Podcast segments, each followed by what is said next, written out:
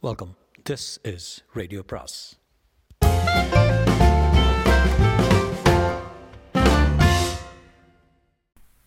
வரவிருக்கும் அன்பு வணக்கம். சு வெங்கடேசனின் வேள்பாரி பாகம் இரண்டு அத்தியாயம் நாற்பத்தி ஒன்று. நேற்று மாலை ஓடத் தொடங்கி தொடங்கியவர்கள் இன்னும் நின்றபாடில்லை தேக்கன் வழக்கம் போல் முன்னால் ஓடிக்கொண்டிருந்தான் மாணவர்கள் வர வேண்டும் என்பதற்காக சற்றே வேகம் குறைத்து ஓடினான். அவர்கள் விடாப்பிடியோடு ஓடி வந்தனர். அவர்களின் பிரச்சனை ஓடுவதில் இல்லை. ஓடிக்கொண்டே இருப்பதால் தாகம் எடுத்தது. நீர் குடித்து கசப்பை விழுங்கும் துணிவு யாருக்கும் இல்லை. ஐந்து ஆண்டுகளுக்கு ஒரு முறை பூக்கும் சாமப்பூ கார்காலத்தில் தான் பூக்கத் தொடங்கும். அதன் பிறகே மாணவர்களை அழைத்து கொண்டு காடறிய புறப்படும் சடங்குகள் தொடங்குகின்றன. குலநாகினி மலைவேம்பின் இலையில் சாரெடுத்து அடித்தொண்டையில் ஊற்றும் நிகழ்வுதான் காடறிதலின் தொடக்கம். காட்டின் ஆதிக்கசப்பு அது. நஞ்சினும் மேலான கசப்பு அது. அக்கசப்பினை பற்றி எவ்வியூரில் யாரும் எப்போதும் பேசவே மாட்டார்கள். வாரக்கணக்கில் விடாது சுரக்கும் கொடும் கசப்பை விழுங்க வேண்டியிருக்கும் விழுங்க வேண்டியதிருக்கும் என தெரிந்தால் சிறுவர்கள் காடறிய புறப்படவே தயங்குவார்கள். எனவே இதை பற்றி பேசுவதே இல்லை. கொற்றவையை வழிபட்டபின் ஆதிமலையின் செங்குகையை அன்றிரவே அடைவார்கள். அதன் பிறகு சில மாதங்கள் அங்குதான் தங்குவார்கள். மழைக்காலம் அதலால் அதிகம் தாகம் எடுக்காது. வழக்கம் போல் உண்ணும் முறை இருக்காது. நாள்தோறும் ஒரே ஒரு காய் மட்டுமே தரப்படும். கடித்தும் சுவைத்தும் உண்ண வேண்டி இருப்பதால் விழுங்கும் தேவை மிக மிக குறைவே. காயின் துவர்ப்பு தேங்கி நிற்கும் கசப்பை இறுக பிடித்து இறங்கும். கசப்பும் துவர்ப்பும் சுவை நாளங்களின் அடிவேரில் நிலை கொள்ள வைக்கப்படும். காயின் அளவும் நாளாக ஆக சிறிதாகி கொண்டே இருக்கும் இறுதியில் நெல்லிக்காய் அளவே உள்ள கனி மட்டுமே ஒரு நாளைக்கு போதுமானதாக மாறிவிடும். பிறந்ததில் இருந்து நன்றாக உண்டு வளர்ந்த அவர்களின் உடல் இறுகுவதற்கான பயிற்சி அது. தசைகள் எலும்புகளோடு ஒட்டி பாறையின் இறுக்கம் உடலுக்கும் வாய்க்கும். அதன் பிறகு செங்குகையிலிருந்து வெளியேறுவார்கள். குகை வாழ்க்கை முடியும் போது கசப்பு மட்டுமன்று எல்லா சுவைகளும் நாக்கிலிருந்து வடிகட்டப்பட்டு கீழிறக்கப்பட்டிருக்கும். மேல் தாடை மட்டுமே சற்று சுவை உணர்வு கொள்வதால் நடுவில் தாழ்ந்திருக்கும் மனித நாக்கு மேல் நோக்கி உயரவே தொடர்ந்து முயலும். தலைகீழாக புரண்டிருக்கும் யானை நாக்கினை போன்ற வடிவம் அது. இம்மாற்றம் நிகழும்போது பேச்சு குழன்று பின் கொஞ்சம் கொஞ்சமாக சரியாகும். காட்டின் மொழி விதவிதமான ஓசைகளை கொண்டது. அந்த ஓசைகளை எழுப்ப மனித நாக்கின் இயல்பான வடிவத்தால் முடியாது. பறவைகளும் விலங்குகளும் எழுப்பு மோசைக்கு எழுப்பு மோசைக்கு எதிரோசை கொடுக்க மேல்தாடையை நடுநோக்கு தொடுவதே அடிப்படை. ஓசை எழுப்பும் முழு திறனும் ஒருவனுக்கு வரும் வரை ஒற்றை கனியின்றி வேறு உணவு உண்ண அவனை அனுமதிப்பதில்லை. காடறிதலின் முதற் பயிற்சி காட்டின் மொழியை கற்றுக்கொள்வதில் தான் அதற்கான தொடக்கத்தை தான் குலநாகினி அடிநாக்கில் வைத்து அனுப்புகிறாள். அங்கிருந்து தொடங்கி மரநாயில் வந்து முடிகிறது அது. காட்டு விலங்குகளின் ஓசையை அறிவதில் மிக கடினமானது மரநாய் ஓசைதான். மரமேறி விலங்குகளின் வகையிலும் சேராத மண் மீது நடக்கும் விலங்கின் வகையிலும் சேராத மாறுபட்ட ஓசை மரநாயினுடையது அதனை துல்லியமாக கவனித்து அறிதல் எளிதன்று. அவ்வோசையின் முடிப்பில் இருக்கும் சிறு சுழிவை நுட்பமாக கவனித்து அறியவில்லை எனில் எளிதில் ஏமாற்றம் அடைவோம். ஓசையின் முடிப்பில் இருக்கும் அச்சுழிவை மீண்டும் மீண்டும் எழுப்பி பார்த்தே உணரவும் அறியவும் முடியும். கீழ் வளைந்திருந்த நடுநாக்கு இப்பயிற்சியினால் மேல் நோக்கி எழுந்து பின் சமதளம் அடையும். இவை நிகழ்ந்து முடியும் போது உள்ளுக்குள்ளிருந்து விடாது. சுரந்து கொண்டிருந்த கசப்பு எப்போது எங்கே மறைந்ததென்றே நினைவு இருக்காது. இப்பயிற்சிகள் எதுவும் நிகழாமல் அடித்தொண்டையில் வைக்கப்பட்ட கொடுங்கசப்பு உள்ளிறங்கியபடியே இருக்க மாணவர்கள் ஓடிக்கொண்டே இருக்கிறார்கள். ஓட ஓட தாகம் எடுக்கிறது. நீரை அருந்துவோ வேறோ உணவை உண்ணவோ முடியவில்லை. ஒரு மிடரு எச்சில் உள்ளே போனாலே கொடுங்கசப்பு உள்ளிறங்கும் என்பதை நினைத்து தேக்கன் மிகவும் கவலை கொண்டிருந்தான். அவர்களின் தொண்டைக்குழி முழுவதும் இந்நேரம் புண்ணாகி இருக்கும். இதுவரை காடறிய போன மாணவர்கள் யாரும் கண்டிராத கொடிய சோதனையை இவர்கள் கண்டு கொண்டிருக்கின்றனர். இவர்களின் ஓட்டத்தை நிறுத்தச் சொல்லவும் முடியாது. ஓடியபடியே இருந்ததால் இருந்தால் இவர்கள் என்ன ஆவார்கள் என்றும் தெரியவில்லை என்று சிந்தித்தபடியே தேக்கன் ஓடினான். ஆனாலும் அவனது சிந்தனை வேகத்தை கூட்டும் செயலோடு தன்னை அறியாமலே இணைந்திருந்தது. அடற்காட்டினுள் புகுதல் எளிதல்ல. செடி கொடிகளை விலக்கி மறுத்து முன்னகர நினைத்து எடுத்து வைக்க வைக்கும் ஒவ்வொரு அடியும் நகர முடியாத பெரும் புதரை நோக்கியே நகர்த்தி செல்லும் ஆபத்துண்டு. இது இயற்கையின் தன்மைகளை துல்லியமாக அறிந்தவர்களாகத்தான் அவர்கள் இருந்தனர். எனவே எக்காட்டுக்குள்ளும் நுழைந்து வெளியேறும் திறன் கொண்டிருந்தனர். காலம்பன் சரிவுகளில் கற்கள் உருளாமல் சரசரவென்று மேலேறிக் கொண்டிருந்தான். அடிபட்டவனால் வேகமாக நடக்க முடியவில்லை. மற்றவர்கள் முத உதவி செய்தாலும் அவனால் ஒத்துழைக்க முடியவில்லை. ஆனாலும் அவனை விட்டுவிடக்கூடாது என்பதில் நால்வரும் உறுதியாக இருந்தனர். நன்றாக விடிந்து விட்டது பின்னி கிடக்கும் மர மரங்களுக்கு இடையில் ஊடுருவி கதிரவனின் ஒளிக்கதிர்கள் கீழிறங்கிக் கொண்டிருந்தன. நம்மை அவர்கள் பார்த்து விட்டார்கள். எனவே விரைவாக செல்ல வேண்டும். காட்டை அவர்கள் அளவுக்கு புரிந்தவர்கள் யாரும் இல்லை. எனவே அவர்களின் தாக்குதல் எப்படி இருக்கும் என்று கணிக்க முடியாது. எப்படி இருந்தாலும் நம்மை காட்டுக்குள் வைத்து ஒன்றும் செய்ய முடியாது. என்று உள்ளுக்குள் எண்ணங்கள் ஓடியபடி இருக்க காலம்பன் வேகத்தை கூட்டிக் கொண்டிருந்தான். வழி அமைத்தபடி முன்னால் ஓடிக்கொண்டிருந்த காலம்பனுக்கு இக்காட்டில் ஏதோ ஒரு தன்மை வேறுபட்டிருப்பதாக தோன்றியது. என்ன என்று புலப்படவில்லை. பின்னால் வருபவனின் முணங்குதல் சற்றே அதிகமானதுபடி இருந்தது. நூலம் நூலாம் படையை கிழித்து விளக்குவதைப் போல் கைவிரல்களால் எவ்வளவு பெரிய மரக்கொடிகளையும் எளிதில் விளக்க விளக்கி முன்னேறினான். நேரமாகிக் கொண்டிருந்தது. காலம்பனின் கவனம் கூர்மை கொண்டதாக இருந்தது. மேலேறிக் கொண்டிருந்தவன் சட்டென்று நின்றான். பொழுது விடிந்திலிருந்து பறவைகளின் குரலை எதுவும் கேட்கவில்லை என்பதை கவனித்தீர்களா? மற்றவர்களுக்கும் அப்போதுதான் அது பிடிபட்டது. மேலே அண்ணாந்து பார்த்தபடி பார்வையை அங்குமிங்கும் ஓடவிட்டனர். செடி கொடிகளை விளக்கியும் செத்தைகளை மிதித்தும் வெகு வேகமாக வந்து கொண்டிருந்தால் பிற ஓசைகளை கூர்ந்து கவனிக்காமல் இருந்து விட்டோம் என்று தோன்றியது. பறவைகள் ஏன் காட்டின் இப்பகுதியில்? இல்லை என்று சிந்தித்த கணத்தில் காலம்பன் சொன்னான். ஒருவேளை இது இரத்த சிலந்திகள் இருக்கும் காடாக இருக்கலாம். அதனால் தான் பறவைகள் தங்கவில்லை. ஒரு கணம் திகைத்து நின்றனர் இக்காட்டின் நடுப்பகுதியில் நாம் நிற்கிறோம். எவ்வளவு விரைவாக வெளியேற முடியுமோ அவ்வளவு விரைவாக வெளியேற வேண்டும் என்றான். அடிபட்டவன் சொன்னான் என்னை தூக்கிச் செல்வதன் மூலம் எல்லோரின் ஓட்டமும் தடைபடும்.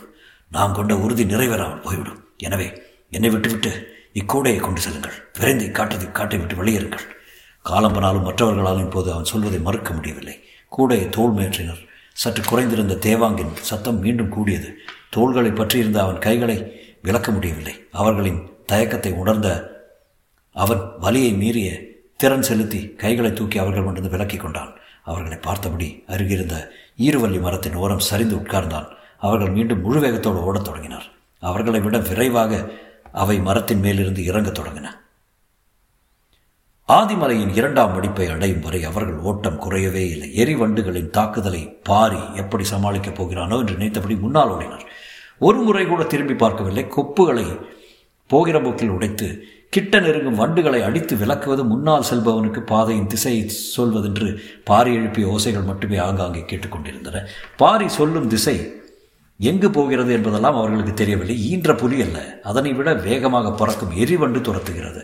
தப்பிக்க மட்டுமல்ல எதிரிகளை தாக்கவும் நிகழும் ஓட்டம் இது. உச்ச வேகத்தில் ஓடிக்கொண்டிருந்தனர் மாணவர்கள். நாள் முழுவதும் ஓடினாலும் எரிவண்டுகள் விரட்டுவதை விடாது. மாணவர்கள் இன்னும் சிறிது நேரத்தில் சோர்ந்து விடுவார்கள். என்ன செய்யலாம் என்று சிந்தித்த பாரி வழியை சற்றே மாற்றி சரிவு பாறைகளுக்கு அருகில் இருக்கும் விருக மரத்தை நோக்கி அவர்களை ஓடவிட்டுக் கொண்டிருந்தான். முன்னால் ஓடிக்கொண்டிருந்த முடிநாகன் விருக மரத்தை கடந்தபோது பாரி ஓட்டத்தை நிறுத்தாமலேயே குனிந்து கற்களை எடுத்தான். எரிவண்டின் ஓசை காதை விட்டு அகலாமல் துரத்தியபடியே இருந்தது. முடிநாகன் மரத்தை ஓட்டி ஒட்டி இடப்புறம் திரும்பும்போது பாரி கல்லை எடுப்பதை ஓரக்கண்ணால் பார்த்தான். விரட்டி வரும் இத்தனை வண்டுகளை கல்லால் அடித்து வீழ்த்து விட முடியுமா? அதுவும் பறக்கும் வண்டுகளை ஒவ்வொன்றாக கல்லறிந்து வீழ்த்துவதென்று முடிகிற செய்யலாம் அதற்குள் வண்டு எத்தனை பேரை கடிக்குமோ? இன்னும் எவ்வளவு நேரத்துக்கு இவ்வளவு வேகமாக ஓட முடியும்? அவசரப்பட்டு கட்டை கூட்டை கலைத்து விட்டோமோ என்று சிந்தித்தபடியும் பாரியின் செயலை புரிந்து கொள்ள முடியாமலும் ஓடினான் ஓடினாக எடுத்த கல்லை முழு விசையோடு எறிந்தான் பாரி. அவனது இலக்கு எரி வண்டு அல்ல பாறையின் புடவு. அப்பொடவுகளுக்குள் என்ன இருக்கிறது என்று பாரிக்கு தெரியும். அவன் எறிந்த கல் புடவின் விளிம்பில் பட்டு தெரித்தது. கற்கள் சிதறி சரிந்தன. கல்லோசை கேட்டதும் புடவுக்குள் இருந்து கருங்கொண்டை வல்லூறுகளின் நீள் கழுத்துகள் எட்டி பார்த்தன. பார்த்த கணத்தில் அவை சிறிது விரித்து இறங்கத் தொடங்கின. சிறு பூச்சிகளை வீட்டில் வேட்டையாடுவது போல எரிவண்டுகளை வேட்டையாடத் தொடங்கின கருங்கொண்டை வல்லூர்கள் சடசடக்கும் வல்லூர்களின் இறகுகள் குறுக்கும் நெடுக்குமாக பறந்தன. ஓடிக்கொண்டிருந்த கால்களின் வேகத்தை தளர்த்து தளர்த்துவதற்குள் காற்றில் எரிவண்டிகளின் ஓசை எதுவும் மிச்சமில்லை. இறங்கிய வல்லூர்கள் வேலையை முடித்துவிட்டு மீண்டும் மலைப்புடவை நோக்கி மேலேறின. வல்லூருவின் அருகிலிருந்து அலகிலிருந்து உதிர்ந்த எரிவண்டின் இறகு ஒன்று முன்னால் ஓடிக்கொண்டிருந்த குறுங்கட்டியின் தோளில் விழுந்தது. ஓடியபடி அதனை எடுத்தான் உளியன். இன்னும் சிறிது நேரத்தில் பாரியின் வேட்டையும் இப்படித்தான் நிகழப்போகிறது. காற்றிலிருந்து கன நேரத்தில் எரிவண்டுகள் அகற்றப்பட்டதைப் போல இக்காட்டிலிருந்து எதிரிகள் அகற்றப்படுவார்கள் என எண்ணியபடியே ஓடினான். எரிவண்டு விரட்டிய பொழுதை விட கூடுதல் வேகம் கொண்டன மாணவர்களின் கால். பின்னால் நடப்பது மட்டுமல்ல முன்னால் தங்களை எப்படி நடத்தி கொண்டிருக்கிறான் பாரி என்பதும் மாணவர்கள் அறியாததான் ஒரு கல் எறிந்து முடிநாகன் கூட்டை கலைத்தான். மறுகல்லறிந்து அந்த ஆபத்தை களைந்தான் பாரி. காட்டில் பிற எந்த ஆயுதத்தையும் விட வலிமை மிக்கது காடு பற்றிய அறிவுதான். அதில் பாரிக்கு இணை சொல்ல யாரும் இல்லை இடையில்லாது ஓடி வந்தவர்கள் ஆதிமலையின் இரண்டாம் மடிப்பை அடைந்தனர். கால்களுக்கு சற்று ஓய்வு தேவைப்பட்டது. இளைப்பாறலாம் என நினைத்து மூச்சிறைக்க நின்றனர். முடிநாகன் ஏன் இவ்வாறு நடந்து கொண்டான்? மாணவர்கள் என்ன சொல்ல வருகிறார்கள் என்ற எண்ணம் பாரியின் மனதில் ஓடிக்கொண்டிருந்தது. எதிரிகள் தேக்கன் மச்சக்கடவு எலிவாழ்முகடு என்று தனித்தனியாக அவர்கள் சொல்ல முயலும் முழுமையற்ற சொற்கள் எதை குறிக்கின்றன என்று சிந்திக்கும் போதெல்லாம் தேக்கன் கொடுக்கும் பயிற்சியின் எண்ணற்ற உத்திகள் எல்லாவற்றையும் விழுங்கி நிற்கின்றன. மாணவர்கள் இழைப்பாரட்டும் என்று நின்று கொண்டிருந்த பாரி நாற்புற காட்டையும் சுற்றி பார்த்தான். ஏதோ ஒரு திசையிலிருந்து மாறுபட்ட ஓசை கேட்டது. மூன்றாம் மடிப்பின் இடப்புற மூலையில் தான் அது கேட்கிறது என்பதை அறிய முடிகிறது. என்ன ஓசை? என்று கூர்ந்து கவனித்தான். அது அழுகுரல் பறவையின் ஓசை. குத்துக்கள் புடவுகளில் தான் அது தங்கும். அதை யாரோ கலைத்துள்ளனர். இல்லை என்றால் இவ்வளோ ஓசை எழுப்பாது என எண்ணிய பாரி ஓசையை கேட்டபடி அந்த திசையை கூர்ந்து கவனித்துக் கொண்டிருந்தான். மூன்றாம் மடிப்பு முழுவதும் இருப்பது இரத்த சிலந்திகளின் காடு. எனவே தேக்கனதற்குள் போயிருக்க மாட்டான். இக்காட்டை கடக்க வலப்புற ஓரத்தை பயன்படுத்த முடியாது. பெருஞ்சரிவுகளையும் பள்ளங்களையும் கொண்டது இடப்புற ஓரத்தை மட்டுமே பயன்படுத்த முடியும். அப்பகுதியை நடந்து கடந்தால் அழுகுரல் பறவை ஏன் இப்படி கலைந்து கத்துகிறது என்று வினா தோன்றிய போது இன்னொரு இடம் தோன்றியது. இரவு பயணத்தில் மாணவர்களில் யாரேனும் ஒருவன் குத்துக்கள் புடவில் சரிந்து விழுந்திருப்பானோ? என்னவா இருக்கும்? பெரும் பெரும் பிளவுகளை கொண்ட பள்ளம் அல்லவா? என்று எண்ணியபடி நீங்கள் இளைப்பாறை விட்டு வாருங்கள். நான் முன்னே செல்கிறேன் என்று சொல்லிவிட்டு ஓடத் தொடங்கினான் பாரி. பாரியின் கால்களை பார்த்தபடி இருந்த முடிநாகனின் முகத்தில் இதுவரை இல்லாத மகிழ்வு பூக்க ஆரம்பித்தது. குனிந்து கால் முட்டியில் கை வைத்து மூச்சிறைத்தபடியே முணுமுணுத்தான். தேக்கன் சொன்னதை செய்துவிட்டேன் தேக்கன் கணிப்பு மிக தெளிவாக இருந்தது. அவர்கள் இரத்தச் சலந்திகளின் காட்டுக்குள் இருந்து எளிதில் தப்பி வெளிவர முடியாது. தன்னால் தாக்கப்பட்டவன் செயலற்று போயிருப்பான். மீதமுள்ள நான்கு பேரில் குறைந்தது இருவராவது சிலந்திகளால் தாக்குண்டு வீழ்ந்திருப்பார். அதற்கு தப்பி ஒருவனோ இருவரோ தான் வெளியேற முடியும். அப்படி அவர்கள் வெளியேறும் போது மேற்பகுதியின் முனையில் வைத்து அவர்களை மறித்தடிக்கலாம். ஆனால் அவர்களின் உடல்வாகு பெரும்பலத்தோடு இருக்கிறது. எனது இடதுகை சேதமடைந்திருக்கிறது. மாணவர்கள் எவ்வித பயிற்சியமற்றவர்கள் இந்நிலையில் அவர்களை வீழ்த்த வழி என்ன என்று எண்ணிக்கொண்டே ஓடியவனுக்கு கருஞ்சுரைக்காயின் நினைவு வந்தது. மாணவர்கள் வேறு எந்த ஆயுதத்தையும் பயன்படுத்துவதை விட கவன் சுற்றி அடிப்பதை திறமையுடன் செய்பவர்களாக இருப்பார்கள். சிறுபிள்ளையிலிருந்து கவன் அடித்து பழகுவதல் பழகுவதால் மிக இயல்பாக அதில் தேர்ச்சி இருக்கும். கருஞ்சுரையை கவனில் வைத்து அடித்தால் என்ன என்று சிந்தனை தோன்றிய கணமே தேக்கனின் நம்பிக்கை பெருகத் தொடங்கியது. கருஞ்சுரைக்காக்குள் இருக்கும் பால் துளி அளவு கண்ணில் பட்டால் போதும் கருவிழி உருகி ஓடிவிடும். மாணவர்களை எதிரிகளின் முகம் நோக்கி அடிக்க வைத்து விட முடியும் என்ற நம்பிக்கை வலுப்பற்றது குத்துக்கள் புடவுக்குள் கருஞ்சுரை கொடி படர்ந்து கிடப்பதை பலமுறை தேக்கன் பார்த்துள்ளான். அதனால் தான் அங்கு வந்து நின்று பிளவுகளை நோக்கி எட்டி பார்த்து கொண்டிருந்தான்.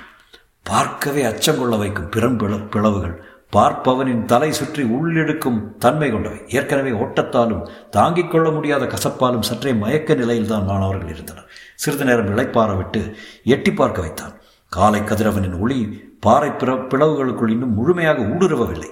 ஆசான் ஏன் இதனை பார்க்க சொல்கிறார்? என்று புரியாமல் திகைத்தனர். அவரின் கண்கள் புடவின் இடுக்குகளை அங்குமிங்குமாக உற்று பார்த்து தேடிக்கொண்டிருந்தன சற்று நேரத்தில் அது கண்ணுக்கு தட்டுப்பட்டது. மாணவர்களை அழைத்து காண்பித்தார். அதோ அந்த பிளவுக்கு கீழே பாறை வெடிப்புகள் படர்ந்து கிடக்கிறதே. அதுதான் கருஞ்சுரை காய்க்குடி யாராவது ஒருவன் கீழே இறங்கி அதில் உள்ள காய்களை பறித்து வர வேண்டும் என்றார். எல்லோருக்குள்ளும் தயக்கம் இருந்தது ஆனாலும் தயக்கத்தை மீறி கீதானி தயாரானான். அருகில் வளைந்து கிடந்திருந்த கட்டுக்கொடியின் தா தூரை அறுத்து அவன் பிடித்து இறங்கி வழி செய்தனர். கீதானி உள்ளிறங்கினான். மேலே இருந்து தனி அனைவரும் கொடியை இறுக பிடித்து இருந்தனர். தேக்கன் சற்று தள்ளி நின்று பள்ளத்தை பார்த்து கொண்டிருந்தான். கீதானி பாறையின் செதில் பார்த்து கால்களை கவனமாக தூக்கி வைத்து இறங்கிக் கொண்டிருந்தார். சட்டென புடவுக்குள் இருந்த அழுகுரல் பறவை ஒன்று சடசடத்து வெளியேறியது. ஒரு கணம் கீதானி திடுக்கிட்டு மீண்டான். எழுந்த வேகத்தில் மேற்சென்ற அதன் அழுகுரல் எங்கும் கேட்டது. எளிதில் அது ஓய்வாதாகவும் இல்லை. நடப்பதை உற்று பார்த்து கொண்டிருந்த தேக்கன் ஒரு கட்டத்தில் கீதானியை பார்த்து கையை மேல் நோக்கி அசைத்தார். மாணவர்கள் புரியாமல் விழித்தனர். அவன் மேலேறட்டும் என்றார். பறவை எதிர்பாராமல் பறந்தபோது அவன் திடுக்கிட்டு அஞ்சியதால் தேக்கன் இம்முடிவெடுத்து விட்டாரோ என்று அவர்கள் நினைத்தனர். கீதான் இறங்குவதற்காக கால் தொடையில் கொடுத்திருந்த வலுவை கைப்பிடிக்கு மாற்றி உண்ணியபடி மேலேறி வந்தான். அடுத்து என்ன செய்யலாம் என்று சிந்தித்துக் கொண்டிருந்தார் தேக்கன். அவர் என்ன சிந்திக்கிறார் என்பது அளவனுக்கு மட்டும் புரிந்தது. கீழே கருஞ்சுரைக்காய்க்குடி படர்ந்து கிடக்கும் இளம் இடமெல்லாம் ஈயல் புற்று கிடக்கிறது. தேக்கன் இப்போதுதான் அதனை பார்த்துள்ளார். நான் கீதானி இறங்கும் முன்பே பார்த்து விட்டேன் என்று மனதில் சொல்லிக் கொண்டான் அளவன். ஈயல் என்பது சிறகு முளைத்த மலையெறும்பு மற்ற எறும்புகள் மண்ணுக்குள் துகள் எடுத்து புற்று உருவாக்குவதைப் போல ஈயல் பாறைகளின் மேற்பரப்பை உரித்து புற்றமையாக்கும். அதன் கொடுக்குகள் அவ்வளவு வலிமை மிக்கவை. அதுவும் ஏழு கண் வைத்து புற்று கட்டக்கூடியவை. எந்த உயிரினமாவது அதற்கு ஆபத்து விளைவிக்கப் போகிறது என்று தெரிந்தால் ஒரே நேரத்தில் புற்றின் ஏழு கண்களிலும் இருந்து அவை பீச்சி எடுத்துக்கொண்டு வெளியில் வரக்கூடியவை. என்று பாம்பின் சீற்றம் போல இறகடித்து வந்து மொய்க்கத் தொடங்கினால் உயிரினங்கள் எவையும் தப்பித்து வெளியேற முடியாது. பாறைகளையே உரிக்கும் கொடுக்குகளுக்கு சதைகளை சிதைத்தெடுக்க அதிக நேரம் தேவைப்படாது. கருஞ்சுரைக்காய் இப்போது அவசிய தேவை. ஆனால் அதனை சுற்றி ஈயல் புற்றி இருக்கிறது. என்ன செய்யலாம் என்று தேக்கன் சிந்தித்த போது கொடியை தனது இடுப்பிலே கட்டிக்கொண்டிருந்தான் அளவன். அவன் நஞ்சு முறையுள்ளவன். ஈயலின் நஞ்சு அவனை ஒன்றும் செய்யாது. ஆனால் மிக கவனமாக எடுத்துவிட்டு வெளியேற வேண்டும். ஏனென்றால் அதன் கொடுக்கின் தாக்குதலுக்கு அளவனும் தப்பிக்க முடியாது. அதனால்தான் அளவனை கீழே இறக்க தேக்கன் தயங்கினான். ஆனால் வேறு யாரும் நெருங்கக்கூட முடியாத நிலையில் தான் இறங்குவதுதான் பொருத்தம் என முடிவு செய்து கீழிறங்கினான் அளவன் இரத்த சிலந்திகளின் கால்கள் மனித உடலில் பட்டால் போதும். பட்ட இடமெல்லாம் கண நேரத்தில் கொப்புளங்கள் பெருகத் தொடங்கும். அதன் கார் கொடுக்குகள் உள்ளேறி துடிதுடிக்க வைத்துவிடும். வேகமாக ஓடுவது முக்கியமல்ல. கவனமாக இதனிடமிருந்து தப்பிப்பதுதான் முக்கியம். காலம்பன் செடி கொடிகளை விளக்குவதை மிக கவனமாக செய்து கொண்டிருந்தான். அவர்கள் நம்மை பார்த்து விட்டார்கள் இவ்வளவு மெதுவாக சென்றால் வெளியேறும்போது சூழ்ந்து விட மாட்டார்களா? என்றான் மற்றொருவன். அடங்கா சினத்தோடு இருந்த காலம் சொன்னான் தானி மனிதர்கள் நம்மை என்ன செய்து விட முடியும்? அதுவும் குருதி நாள குருதி நாளங்களில் வெளியேறி இருக்கும் இந்த நிலையில். மிக கவனமாக கருஞ்சுரை மூன்று காய்களை பறித்தான் அளவன் பாறையின் மீது இருந்த கண்ணிமைக்காமல் உற்று பார்த்து கொண்டிருந்தனர் அனைவரும். ஈயல்கள் அங்குமிங்குமாக ஒன்றிரண்டு பறந்து கொண்டிருந்தன. சில ஈயல்கள் புற்றுகளுக்கு உள்ளே போவதும் வெளியேறுவதுமாக இருந்தன. பறித்த காயை கவனமாக இடுப்பு துணியில் கட்டியபடி புற்றின் அப்பக்கம் எட்டி பார்த்தான் அளவன் அதன் ஒரு கண்ணுக்குள் பாம்பு ஒன்று நுழைந்து கொண்டிருந்தது. ஈயல் புற்றுக்குள் பாம்பு போகாதே இது எப்படி போகிறது என்று யோசிக்கும் போதுதான் அவனுக்கு பிடிபட்டது. ஈயல் தனது இறைக்காக பாம்பை கொன்று உள்ளே இழுத்து செல்கிறது என்று. ஒரு கணம் மனம் அதிர்ந்தது. அவன் கண்களில் நீல வளையங்கள் பூத்து அடங்கின. விரைவாக மேலேறுவோம். என முடிவு செய்து கையை காட்டியவுடன் மேலே இருந்தவர்கள் கொடியை சரசரவென்று இழுக்கத் தொடங்கினார். அவன் மேலேறிய வேகத்தில் இன்னொரு அழுகுரல் பறவை கத்தி பறக்கத் தொடங்கியது. இதன் குரல் முன்னதை விட அதிகமாக இருந்தது. அழுகுரல் பறவையின் ஓசையினாலோ வேறு காரணத்தினாலோ ஒன்றிரண்டு ஈயல்கள் மேல் நோக்கி வரத் தொடங்கின. அவன் படுவேகமாக மேலேறி வந்து கொண்டிருந்தான். பாரி குத்துக்கள் புடவை நோக்கி ஓடி வரும்போது அழுகுரல் பறவையின் ஓசை மீண்டும் கேட்டது. ஏன் மீண்டும் மீண்டும் இது கத்துகிறது? அங்கு என்னதான் நடக்கிறது என்று குழம்பிக் கொண்டிருக்கையில் வலப்புறக்காட்டிலிருந்து உயிர் போக ஒரு மனிதன் கத்தும் ஓசை கேட்டது. ஓடி வந்து கொண்டிருந்த பாரி இருபுறம் இருந்து வந்த ஓசைகளை கேட்டு திகைத்து நின்றான். அழுகுரல் பறவையின் குரலை விட கதரும் மனித குரல் அவனது கவனத்தை ஈர்த்தது. தொடரும்.